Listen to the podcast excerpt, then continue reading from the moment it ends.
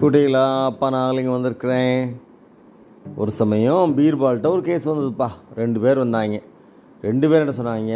சின்ன வயசுலேருந்து ஒரு மாமரம் வச்சுருக்கிறதாகவும் மற்றவன் அதை தட்டி பறிக்க நினைக்கிறதாகவும் ஒரே மாதிரி கம்ப்ளைண்ட் பண்ணுறாங்க இப்போ அவர் என்ன பண்ணுறாரு இன்றைக்கி போயிட்டு நாளைக்கு வாங்கன்னு சொல்லி அவங்கள அனுப்பிட்டு சில திருடர்கள் வந்து அந்த மரத்தில் இருக்க மாம்பழத்தை திருட ஏற்பாடு பண்ணிவிட்டு அரண்மனை காவல்கிட்ட சொல்லி அனுப்புகிறார் ரெண்டு பேர்ட்டையும் போய் அவங்க மரத்தில் இருக்க மாம்பழங்களை திருடங்க திருடிக்கிட்டு இருக்காங்கன்னு சொல்லுங்கன்னு சொல்கிறார் போய் சொன்னபோது ஒருத்தன் சொல்கிறான் எனக்கு இப்போ வேலை இருக்குது நான் அப்புறம் பார்த்துக்கிறேன்ட்டானான் இன்னொருத்தன் வேணா உடனே ஓடி போய் திருடர்களை விரட்டி விட்டானான் இப்போ அடுத்த நாள் பீர்பால் இவங்க வந்தவொடனே சொல்கிறாரு எனக்கு கண்டுபிடிக்கிற கஷ்டமாக இருக்குது அதனால் அந்த மரத்தை வெட்டி ஆளுக்கு பாதியாக உங்களுக்கு கொடுத்துடலாம்னு நினைக்கிறேன்.